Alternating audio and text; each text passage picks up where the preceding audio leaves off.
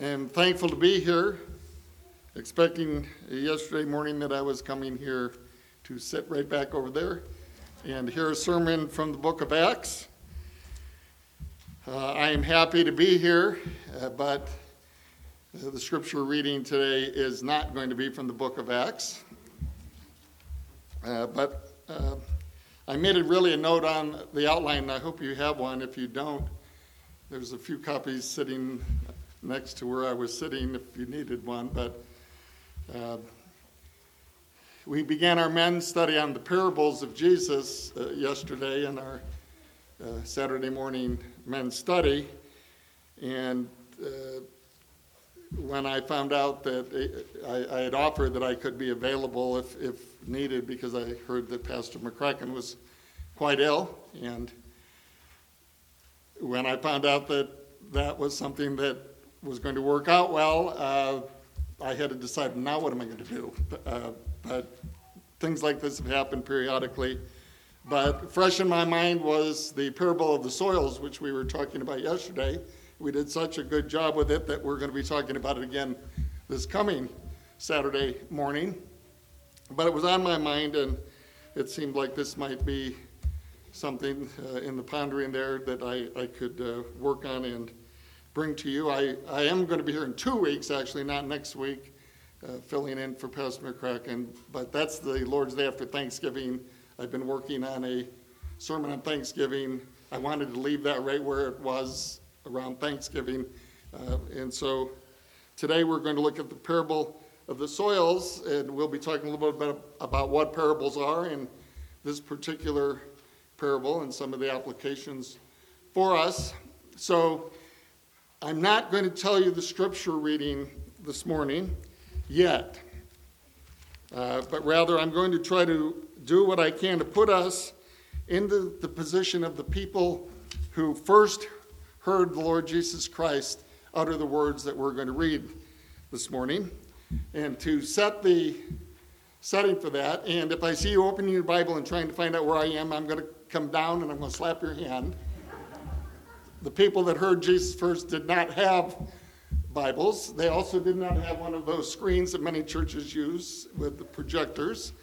Uh, many of them could not read. In fact, quite a few of them would not have been literate, although in the uh, Jewish uh, community, certainly literacy would have been much higher than in some other cultures. Uh, but uh, the setting for this is in these following words from one of the apostle writers. Uh, it says, He began, that is, Jesus began to teach again by the sea, and such a very large crowd gathered to him that he got into a boat in the sea and sat down. And the whole crowd was by the sea on the land.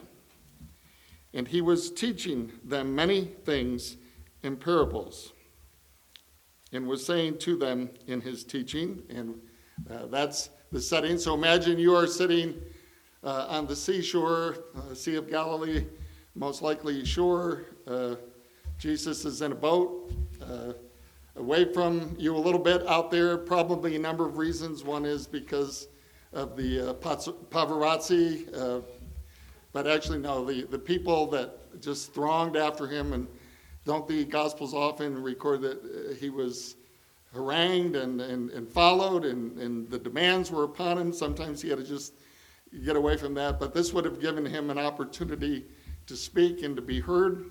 One thing I'm sure about is they didn't have microphones and other things, but when the Lord of glory spoke, the people that were there, uh, even the large crowds, heard him uh, clearly. So here is what Jesus said to those people sitting on the seashore, and I'd like you to imagine that you're one of them at this point. Close your eyes if you need to or not. Hear the words of Jesus. Listen to this. Behold, the sower went out to sow. And as he was sowing, and that is S O W, not S E W, um, although I tend to pronounce things sometimes similarly. And as he was sowing, some seed fell beside the road and the birds came and ate it up. Other seed fell on the rocky ground where it did not have much soil, And immediately it sprang up because it had no depth of soil. And after the sun had risen, it was scorched, and because it had no root, it withered away. It died, in other words. Other seed fell among the thorns, and the thorns came up and choked it, and it yielded no crop. Or no fruit, literally, is, is the word there. Other seeds fell into the good soil, and as they grew up and increased, they yielded a crop or a, a fruit and produced 30, 60, and a hundredfold. He who has ears to hear this, let him hear. And, and those are the words that Jesus said. And I just wonder right now, just by listening to them and not looking in, in your Bibles and other things, you know, what did you take from that? And how do you think about what Jesus was trying to tell you? It's hard to do because many of you, I think most of us, uh, maybe not the children, but even the children just underground other have heard stories uh, uh, in the parables of Jesus. But now, if you wanted to turn in your Bibles, I would suggest a good place to turn would be Mark chapter 4.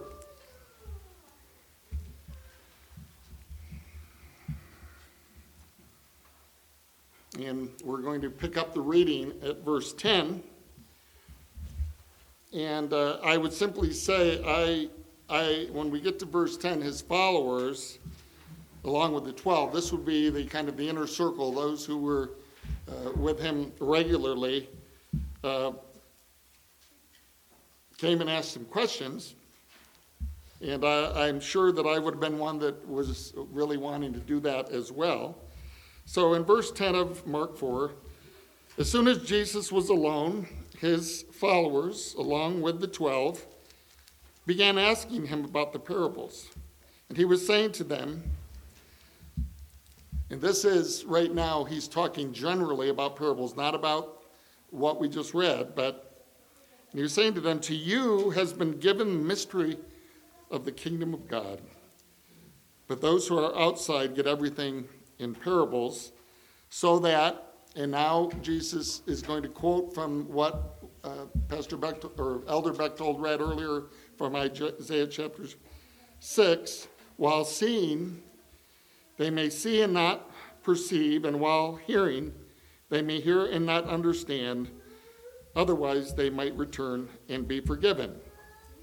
And Jesus said to them, Do you not understand this parable? How will you understand all the parables? And now he goes on to explain it for us.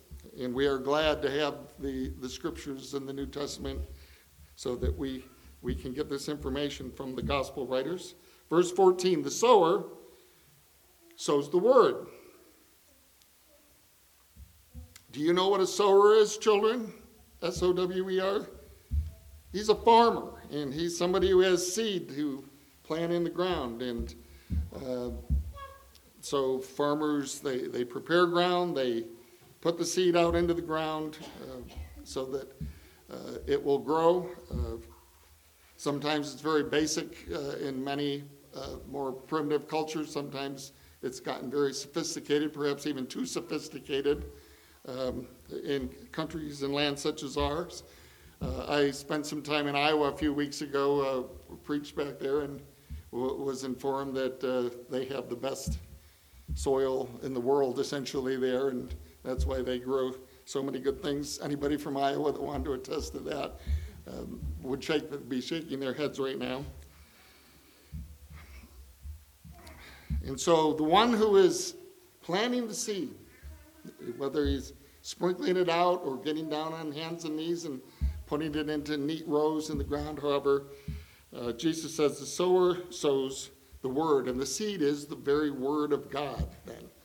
Uh, and that word, in a very broad sense, it refers to the scriptures of the Old Testament, the New Testament. It, re, um, it, it, also would refer to the Word of God uh, incarnate in the Lord Jesus Christ, who is speaking these words as well. So it is the very Word of God that is being spoken so that people might hear it. These are the ones who are beside the road where the word is sown, and when they hear, immediately Satan comes and takes away the word which has been sown in them. In a similar way, these are the ones on whom seed was sown on the rocky places, who, when they hear the word, immediately receive it with joy, and they have no firm, firm root in themselves, but are only temporary. Then, when affliction or persecution arises because of the word, immediately they fall away. And others are the ones on whom seed was sown among the thorns. These are the ones who have heard the word, but the worries of the world and the deceitfulness of riches and the desires for other things enter in and choke the word, and it becomes unfruitful.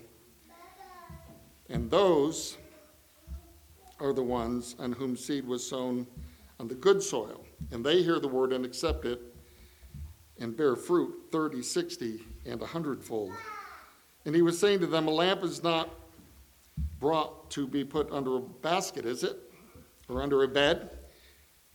It is not brought to be put, is it not brought to be put on the lampstand? For nothing is hidden except to be revealed, nor has anything been secret, but that it would come to light.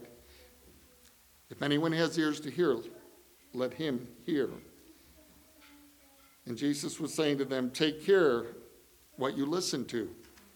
By your standard of measure, it will be measured to you, for more will be given you besides. For whoever has, to him more shall be given, and whoever does not have, even what he has shall be taken away from him.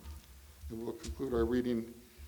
Um, I, I, I, I put things out in more details, thus uh, needing a full page for an outline, mainly for two reasons. One is uh, it, to help me a little more than normal to stay uh, focused on, on where we're going, uh, but also to give you something that if you want to ponder these things and look up some of these verses that are mentioned later on, you can do that. First of all, let's look at Jesus, the teacher. Uh, in the first verse of this, or verse 2 actually, of this, it says that Jesus was teaching them many things in parables, and he was saying to them in his teaching, Listen to this. Uh, Jesus is a teacher. Nicodemus approached him in John chapter 3. And Nicodemus being one of the teachers of Israel, but he addressed him as a teacher who came from God.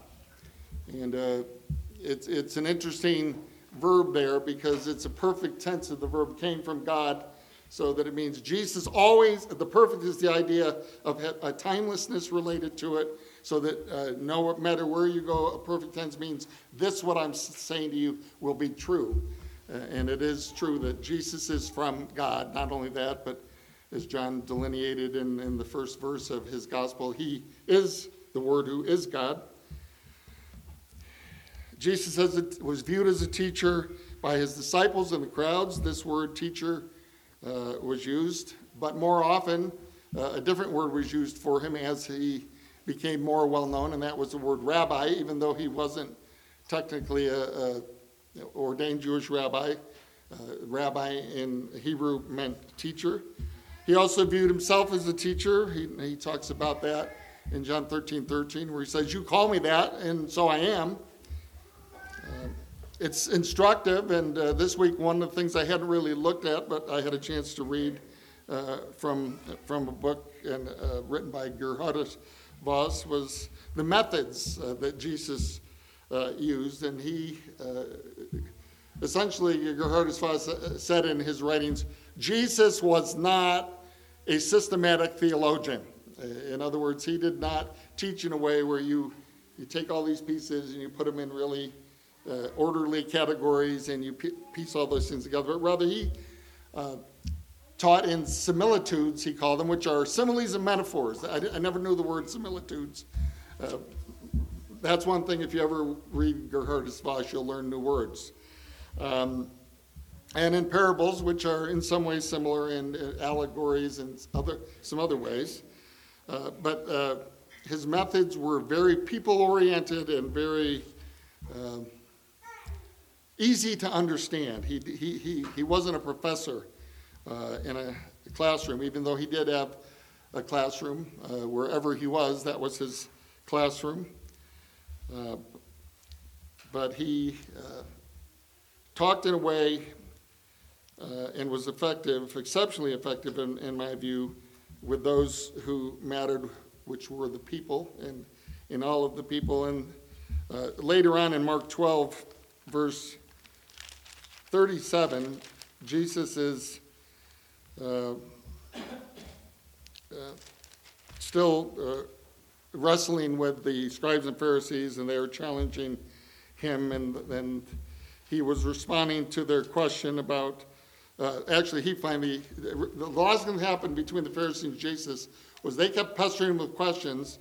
He would answer them, sometimes with question, other ways, but uh, at the end of his ministry, just before uh, he will go uh, into the upper room uh, with his disciples and then be arrested, uh, he asks them a question, and it's related to Psalm 110 about whose son is uh, Psalm 110 uh, speaking about when he says, The Lord said to my Lord, Sit at my right hand until I put your enemies beneath your feet. And Jesus goes on in verse 37, in the first part, David himself calls whoever this person is Lord. So, in what sense is he his son? In other words, how can David's son also be David's Lord? And um, and uh, he, uh, the scriptures record in other gospel writers, at that point they stopped asking him questions, and they didn't answer that one either. And, but, and, I, and I think Mark, who is very brief and summarizes the next phrase in that verse, and the large crowd enjoyed listening to him. And, and really, uh, the literally it says that the large crowd heard him gladly. And uh, I determined years ago when, when I went to seminary that uh, that should be the goal of all who will preach the gospel, that uh, we are not to be boring uh, we are to try to uh, speak of the things that, and the treasures of the kingdom of God in a way that uh, will help people and encourage people. And so I hope this might help you. So uh, we have Jesus, uh, among the many things he was, he was uh, the teacher of not only King of Kings, the Lord of Lords, many other titles, but he was the teacher of teachers, in my view. And now in this parable, we uh, come, in chapter 4, we come to Jesus, the storyteller.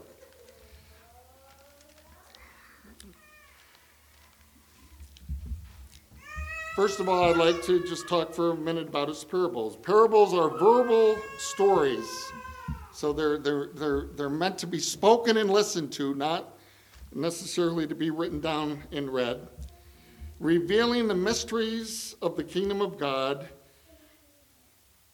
by comparing these mysteries with well known, uh, I'd call them earthly or earthy things. That means things that most everybody who lives in this world would know what you're talking about. So, in other words, if I had an illustration about a peanut butter and jelly sandwich, in the gospel of, of Christ today, all the children would say, peanut butter and jelly, and would be more likely to hear what I have to say. The word parable uh, in, in the Greek uh, literally means to, uh, bole is to throw, and para is the uh, preposition to, to, be alongside of something. So, something that you're to throw alongside of. So, what Jesus is doing is he is throwing the mysteries of the kingdom of God uh, giving them to us by putting them and comparing them to something that we know about, which is dirt. That's the sermon title. I thought it was pretty clever. Much ado about dirt, or if you want to be more uh, traditional, you can call my sermon the parable of the soils.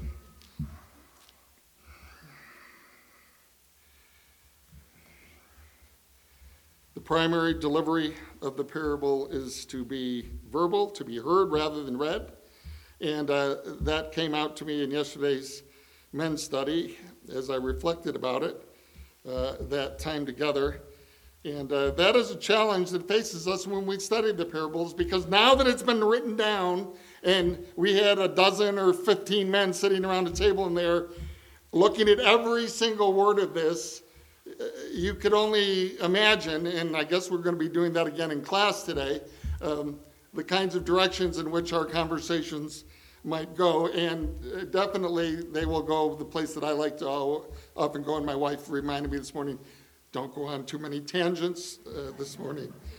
Um, so, and so we, we dissect it to death, but we need to understand Jesus said it, those people heard it, and just when I read it to you, that's all they got at that point. Now, they heard him at other times and stuff, but it was supposed to be very easy to understand the point that's being made. And that's going to be a question for the adults. What is the point? Because parables uh, normally focus on one particular point as well. Uh, thirdly, uh, Jesus' parables do not state doctrine. They're not, they're not statements just about here is truth, but rather they are stories to illustrate the great doctrines uh, of God Himself revealed to us in the Scriptures. Parables, uh, as in what we've read, are only understandable with help of God in, in the sovereign God. He is the one who gives us the ears to hear. Everybody knows we use ears to hear, right? And some people uh, sadly cannot hear. I can't hear in this ear. So if you want to yell at me and not have me get mad, yell in this ear, and I won't hear you, so I won't get mad. Um, if you do it in this ear, then I'll have to figure out how to handle that.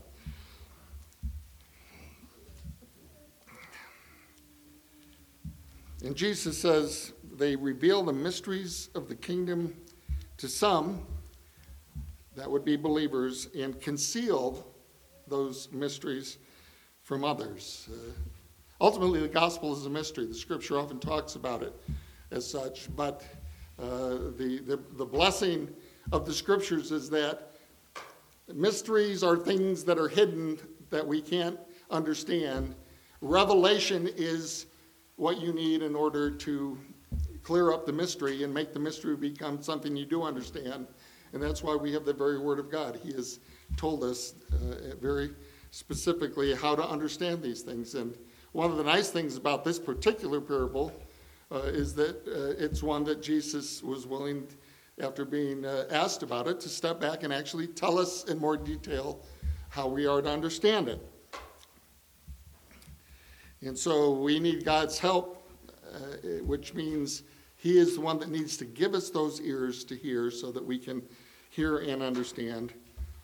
And it also gives us as we think about our responsibility to share our faith with others, it, it leaves the results of our doing that, sowing after Jesus in Jesus' name, it leaves the results where they belong in the hands of God Himself. And, it, and I put uh, there John chapter 10, where Jesus talks about the fact that I have my own, I am revealing myself to my own, my own will hear me, they will come to me, and, and reminds us that He is the one who uh, draws his sheep to himself and will never let them go.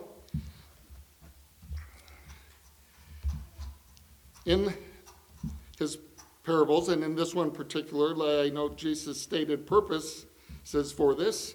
First of all, that people would listen. Uh, it's an imperative verb in, in verse 3 where he says, Listen to this, or listen literally, exclamation point. The, the word is the same word that means to hear, but there's a difference between hearing and listening. Do you know what the difference is? Hear means, yeah, I, I heard the words. Listen means I understood the words, I paid attention to the words, and I'm going to do something uh, with the words. Uh, and so children have a great capacity, and, and I'm I was, as a child, at the, at, the list, and my wife would say, and I still am uh, at the list of hearing many things and not really listening, not really understanding. But she gets very frustrated when she says, Are you listening to me? And I'm able to repeat what she just said to me, even though uh, maybe my brain was doing something else when it should have been paying attention to my wife. Jesus says, Listen to this. And he's not saying, if, if you're so inclined, this is a command from the Lord of glory. Hear what I'm telling you. So, I, in his name, I'm simply saying this is important stuff that Jesus has It's also very important whenever Jesus says, He who has ears to hear, let him hear. In the book of Revelation, he says that over seven times to the seven churches as well. So we have uh, in three verses what Jesus is uh, wanting to do with this parable. First of all, to have the people listen to him and what he's saying, to hear him, that people with ears would hear. That's in verse 9. And then to, uh, for people to understand or to know the mysteries of the kingdom of God uh, with the qualification to those who have been given the ability to do that, that they would do that, hear and understand these mysteries uh, of the kingdom of God, which is uh, the kingdom of God is what all of the parables of Jesus are about. Also, could be the kingdom of heaven. They're interchangeable. Uh, there's a lot of debate, uh, but uh, Matthew, Mark, and Luke all have uh, an account of what happened here at this in this particular parable that Jesus told the people. Um, two of them use the kingdom of God. One of them uses uh, the kingdom of heaven, and that would be Matthew. Um, and so he wants us to understand, and he's also telling us that I am revealing in this, in, in language that you can get, some of the very things that belong to God Himself in heaven. And then he gives us his explanation, which we find in verses 13 through 20. And uh, I just summarized that under 2c there. The sower sows the word in verse 14. And so, who is that sower? Question for discussion later, but certainly it would include Jesus, but I would suggest it also uh, will include all who would uh, do that uh, in his name. And that has to do with Isaiah 6, which I'm going to leave until uh, our class discussion time. The birds and the rocks and the thorns are the evil one, Satan. He's identified in Matthew, Mark, and Luke, and in all three of them using different names. He is Satan to Mark, he is uh, the evil one in Matthew, he is the devil in Luke. Uh, all names that belong to uh, the devil who gets fully revealed to us that serpent of old and the dragon of Revelation chapter 13. And the soils were, and this was a big discussion in our class, so we'll probably talk about it in the class today, yesterday, the men's study. The soils represent the people who hear, but may or may not listen or believe the word. And uh, in verses 15 through 20, that's spelled out. Um, and I've wondered might this idea of uh, us being viewed as dirt or as soil drive us back to the, garden itself, where uh, Adam was made from the dust of the ground. The name Adam itself means dirt. Um, the scriptures say that we are uh, clay vessels or uh, jars of clay or clay pots. What is clay? It's just uh, what's clay? It's a, it's a form of dirt, right? Um, seems like there's more of it in our backyard than anywhere else that I've lived in the past. Not much in Iowa. I guess that's what they tell me. And so, uh, we are the soil, and exactly what does that mean, we'll talk about later. And so today, and I put that in italics and underlined it and made it large on behalf of those who know the inside joke that I have with the Salt Light congregation over the years, there are four types of people in the world. Um, because up until now, they've always heard me say there are two types of people in the world, but uh, but then when I realized that one, two, and three all essentially end up in the same place, there's still only really two types of people in the world those who have ears to hear Jesus and those who don't who might hear the words that he says, but it doesn't change their lives and it doesn't compel them to commit themselves to him by faith, to turn from their sins, and to serve him. And I'm saying that not only to children that need to do that, and I, I'm honoring sure that you do, but, but to adults as well, who uh, have the ability to be like children and not really be good at listening at times. One of the things we, we talked about, and I'm sure it'll come up again uh, uh, in the class later, is the fact that while we as Christians know that we are the fourth type of soil, why is it that we often act like we're one of the other three in, in, in the way that we do things on a day to day basis? So, there, uh, while there are many points of this parable, what is the main point? Um, I'm not going to do that, but I am going to close talking about the other main points of this sermon by way of application to us. Uh, in, in, my mind, and there are many others that I hope you will, will have things to share. That's one of the questions. Uh, you're putting me up here to have to lead that class. I'm going to point the finger back at you and say, I have some questions that you need to answer as well. And first of all, putting this all together, these are conclusions I've drawn over the years. Jesus is the ultimate sower, coming to the world to save his people, called Christians or believers, from their sins. He does this through his precious good news, the gospel. And uh, Mark has a very clear statement of what Jesus did in his earthly ministry in chapter 1, verses 14 and 15, summarized in you are called to repent and to believe in the good news.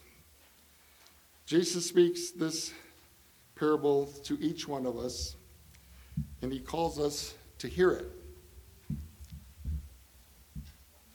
And if you've never done that and never responded to that by turning to him, I pray for you that this would be the day of salvation. It's a very easy thing to do. The gospel and becoming a Christian is not a hard thing to do. It's simply to say, Lord, I, I hear you calling me to come into your kingdom. I turn from my sins and I commit myself to you, and I thank you for saving me. Franklin Graham has a very, in commercials that he does on TV, a very brief way, which I, I, I, wish I could say it uh, as well as he does, but that's what each of us are called to do. Children, that's what you're called to do, to, to believe that Jesus is your Lord and Savior, that he has saved you from your sins. Secondly, each one of you, whether you like it or not, it's in the scriptures which cannot be broken, and we have it right before us here. Each of you are one of the four kinds of dirt in this parable. Soil, sorry. I, would you rather I call you soil rather than dirt? Okay. Uh, I could do that. As a kid, I always um, was covered with dirt, and as I got older and became a Christian, I realized I was also made of it.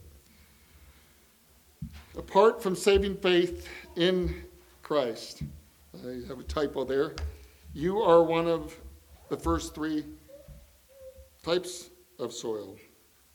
And I pray that you're not content with that, that the Spirit of God might be in your heart. If, if you really haven't committed to Him, just uh, trying to grab hold of you and urging you that the words of our Savior are faithful and true, that all who believe on the name of the Lord will be saved. Turn to Him. Thirdly, as an earthly expression of the kingdom of God in these last days, and we are in the last days, and Pastor McCracken, I wasn't here the last, when did he say that?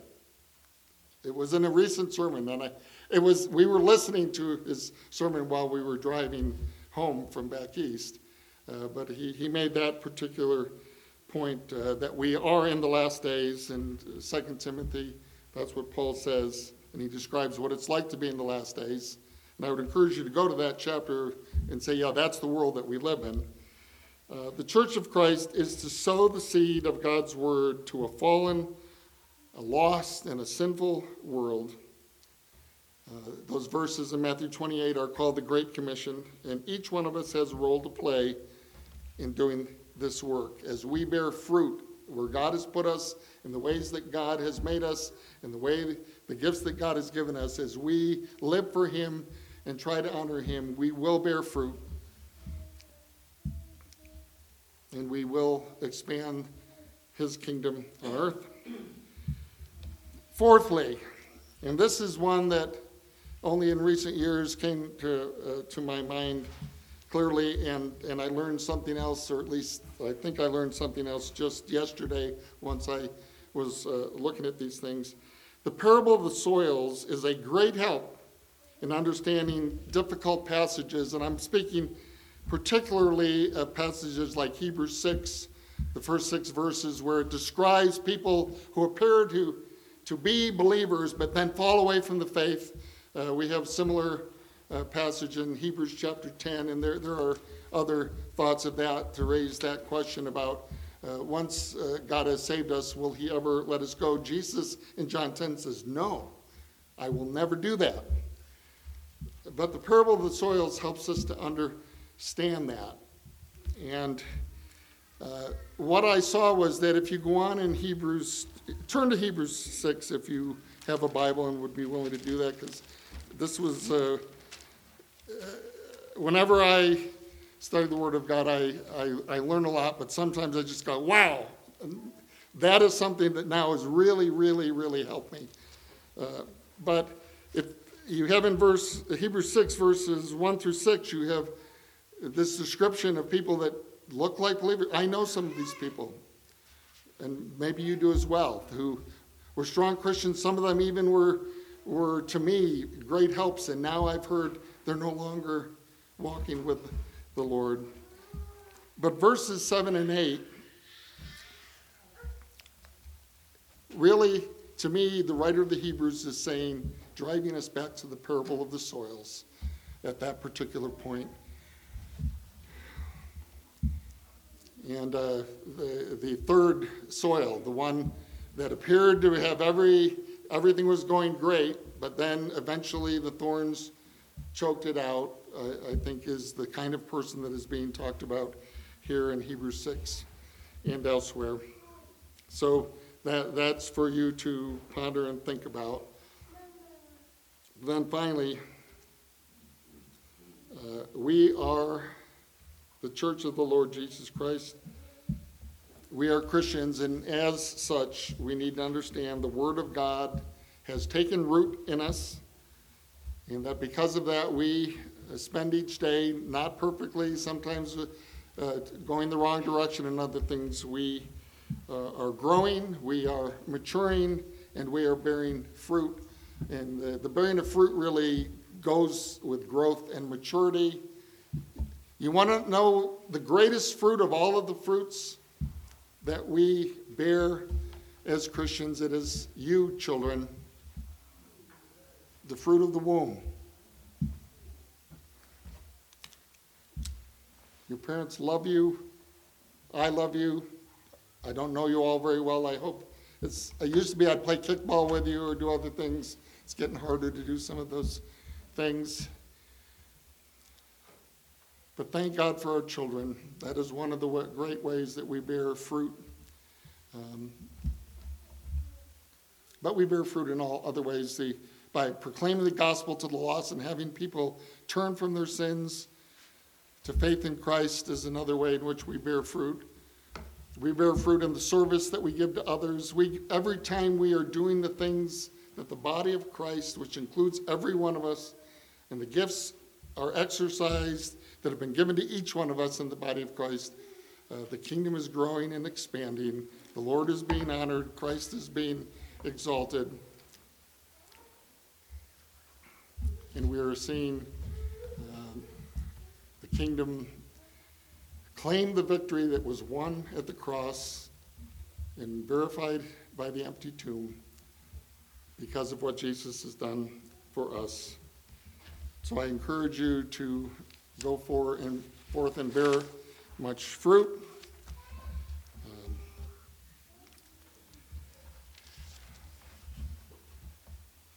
and I'm done. Let's pray. Father in heaven, thank you for your word.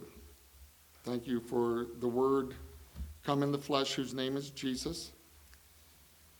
Thank you for the word that you have written down for us to remind us of the things that Jesus said and did. and to remind us from Genesis to the end of the scripture in Revelation of the eternal and perfect plan that you have put together for those who hear, because you have given us the ears to do so. To you be the glory and the praise and the honor forever. In Jesus' name, amen.